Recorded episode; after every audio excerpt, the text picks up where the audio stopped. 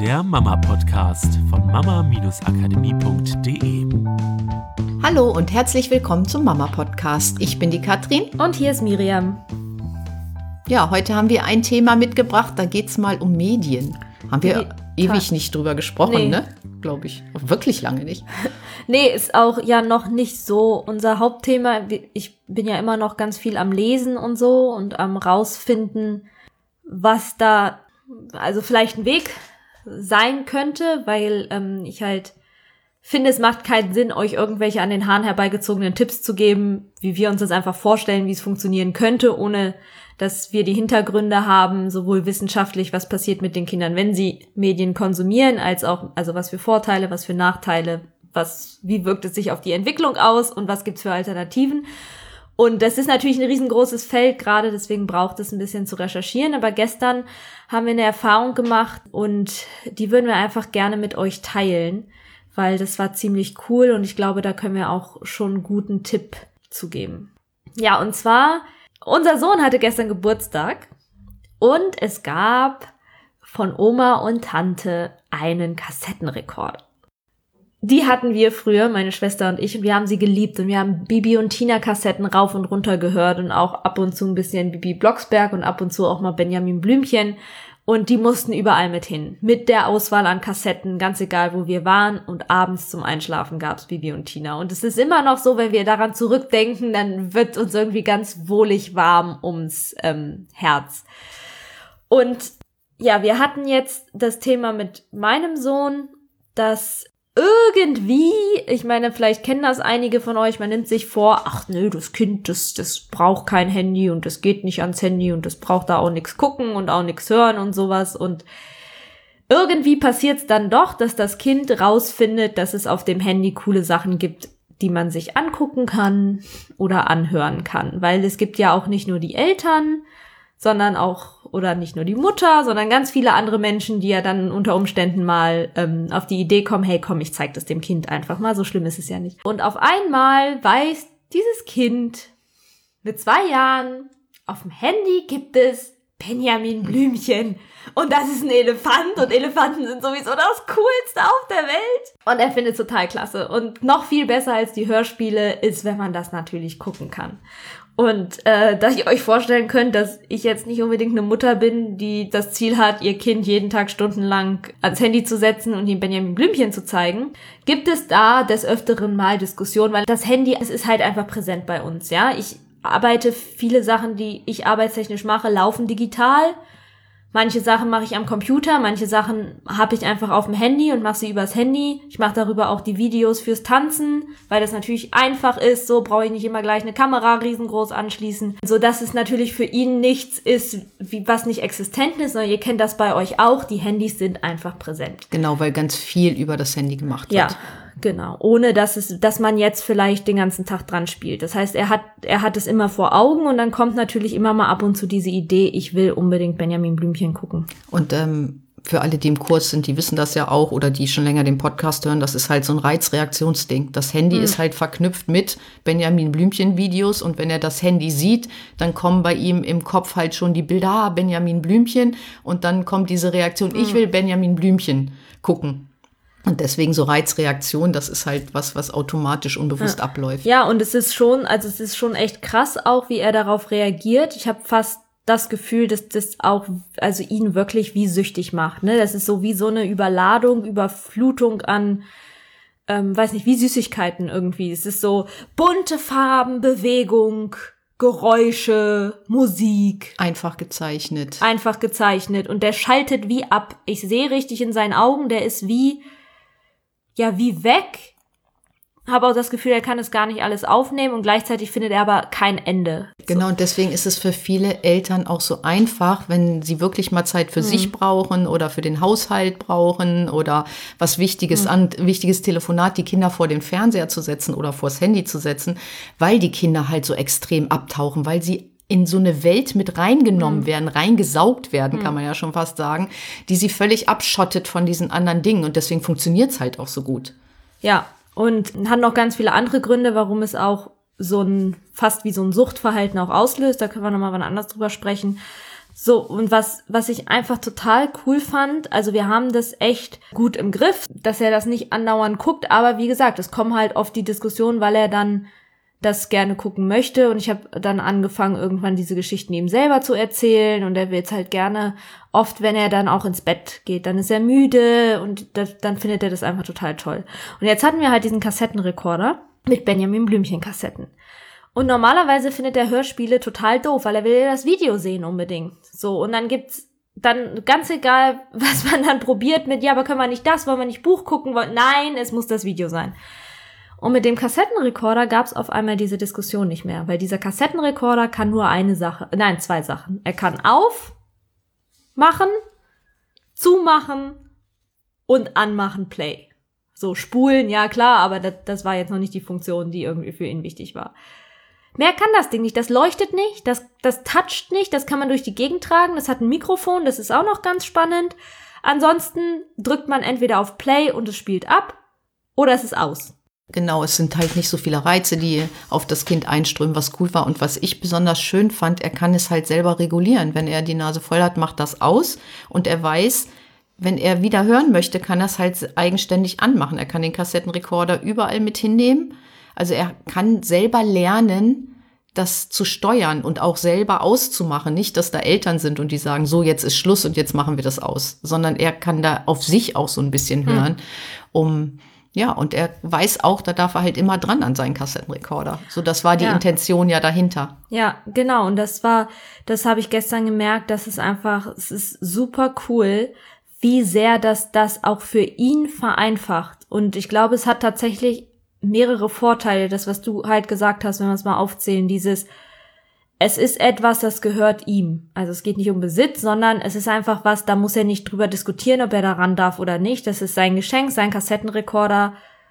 Wenn er Hilfe dabei braucht, kann er fragen. Ansonsten ist er in der Lage, die Kassetten selbstständig rein- und rauszupacken und das ist ein wichtiger Lernprozess, das an- und auszumachen und selber zu entscheiden, das an- und auszumachen. Und aus ist halt wirklich aus. Und wenn er was anderes hören wollen würde, ist es, ich sag mal so, mit Arbeit verbunden. Dann müsste man eine andere Kassette holen, die eine rauspacken, wieder rein. Nicht wie beim Handy.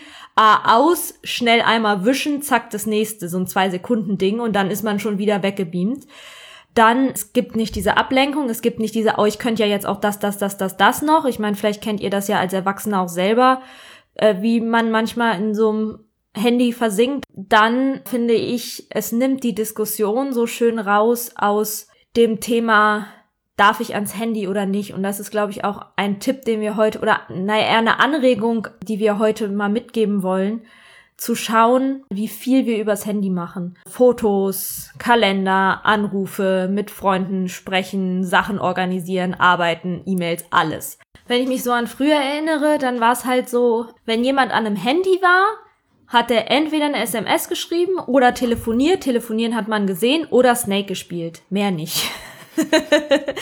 Wenn irgendwas mit Terminen war, saß derjenige vorm Kalender. Wenn jemand was lesen wollte, hatte er ein Buch in der Hand. Wenn jemand Fernseh gucken wollte, also irgendwelche Videos, saß er vorm Fernseher. Wenn jemand ein Kochrezept sich erarbeiten wollte, hatte er ein Kochbuch in der Hand. Ja, also ihr wisst, was ich meine. Es war für mich als Kind war absolut sichtbar, was machen meine Eltern gerade. Für mein Kind ist es gerade manchmal nicht so sichtbar, weil er nur sieht, Handy. Und er weiß nicht, macht sie gerade Termine, organisiert sie was? Guckt sie vielleicht Benjamin Blümchen, ohne dass ich mitgucken darf? So könnte ja sein. Ne? Das heißt, er sieht ja gar nicht, was ich alles tue, um unseren Alltag zu organisieren. Schon alleine das finde ich sehr schade.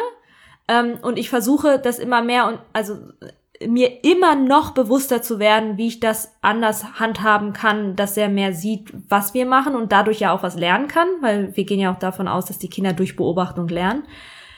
Aber der Punkt mit dem Kassettenrekorder hat mir nochmal so bewusst gemacht, auch okay, ich kann auch nochmal ganz anders drüber nachdenken, nämlich zu gucken, wo kann ich vielleicht auch für ihn Sachen, die ich bisher übers Handy gemacht habe, auch wenn es sowas ist wie, ich mache seine Lieblingsmusik an und pack das Handy weg und stream das irgendwie per Bluetooth auf einen Lautsprecher, gibt es eine Variante, die ein bisschen mehr Hardware ist, wo er auch mehr mitmachen darf, sodass Musik machen nicht schon die Diskussion eröffnet, darf ich ans Handy oder nicht und darf ich bitte da drauf drücken und dann fällt mir ein, dass ich ja auch nochmal wischen möchte.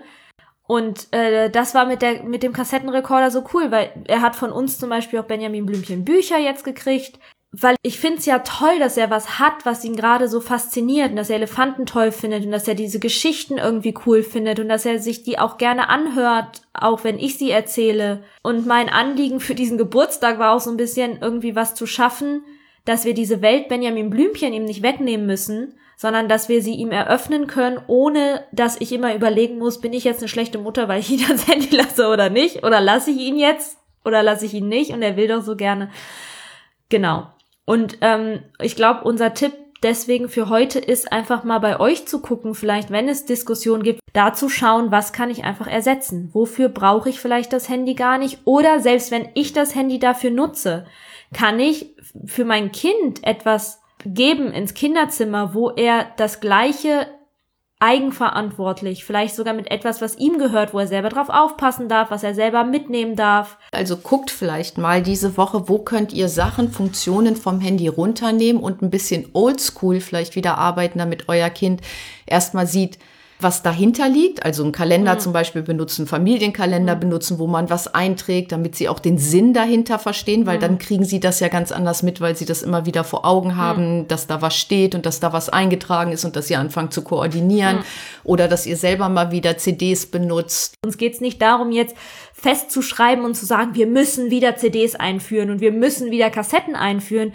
Der Kassettenrekorder war es halt bei uns, weil, wie du schon gesagt hast, weil für uns so schöne Erinnerungen dranhängen. Was ist es bei dir? Was auch bei euch vielleicht mit Handy auch Thema ist, aber einfach mal diese andere Frage zu stellen und zu gucken, gibt es eine Alternative, wo ich meinem Kind auch die Verantwortung für übertragen kann? Und je nach Alter sind es natürlich auch andere Themen. Und da werden wir auf jeden Fall auch jetzt nochmal wieder noch mehr gucken und auch natürlich altersabhängig. Also wenn ich das Gefühl habe, er braucht oder will wieder was Neues, anstatt zu schauen, was gibt es auf dem Handy, was das vielleicht matchen könnte, zu schauen, okay, wo kriege ich das als Hardware? So, ich bin inzwischen sogar total dankbar, dass mein Mann alten Brockhaus von seiner Mutter zu uns mit in die Bücherregale geschleppt hat, sodass halt auch zum Beispiel recherchieren später, also nicht mit dem 2-jährigen Kind, auch zumindest eine Alternative zu Google gibt. Und es ist studienmäßig auch erwiesen, dass Recherchieren über Bücher sich besser im Gehirn festsetzt als über Internet. Also es hat viele Vorteile auch, ja. Also das würde jetzt den Rahmen sprengen, das alles, die ganzen Studien aufzuzählen.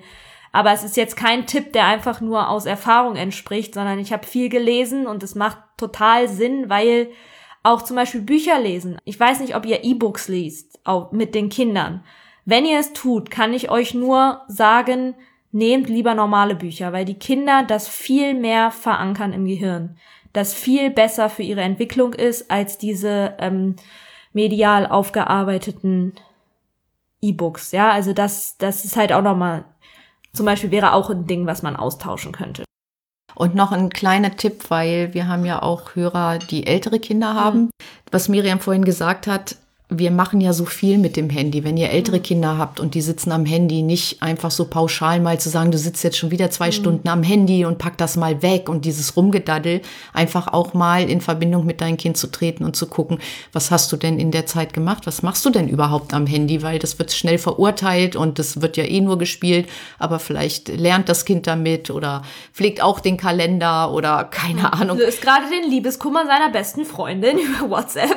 Genau, da mal nur ein bisschen Verständnis für zu haben und auch da könnt ihr natürlich gucken, wie können wir das mal wieder vom Handy weglagern, ohne das dem Kind überzustülpen, sondern mit dem Kind vielleicht was zu erarbeiten, weil viele Kinder fühlen sich selber damit nicht wohl. Sie merken selber, dass das mit dem Handy wie so ein Zwang ist. Es geht auch wirklich in diesem Podcast nicht darum, jetzt alles auszutauschen, sondern auch hier wieder Schritt für Schritt mal gucken, was ist sozusagen vielleicht das Wirkungsvollste, was ist das, wo es gerade am meisten Diskussionen drüber gibt. Weil es macht ja keinen Sinn, den Kalender sozusagen nicht mehr zu nutzen. Wenn ich dann aber alle Termine verpeile und gleichzeitig ich nur 1% des Tages am Kalender gehockt habe beim Handy, sondern zu schauen, was ist der größte Brocken und gibt's da einfach eine Alternative. Gibt's ja vielleicht auch nicht, weiß ich nicht. Einfach mal kreativ werden. Genau. Und macht euch damit das Leben leichter und überlegt mal, wo ihr was verändern könnt. Bis nächste Woche. Tschüss! Das war der Mama-Podcast. Der Podcast, der Familien zusammenwachsen lässt. Mehr zu uns unter mama-akademie.de.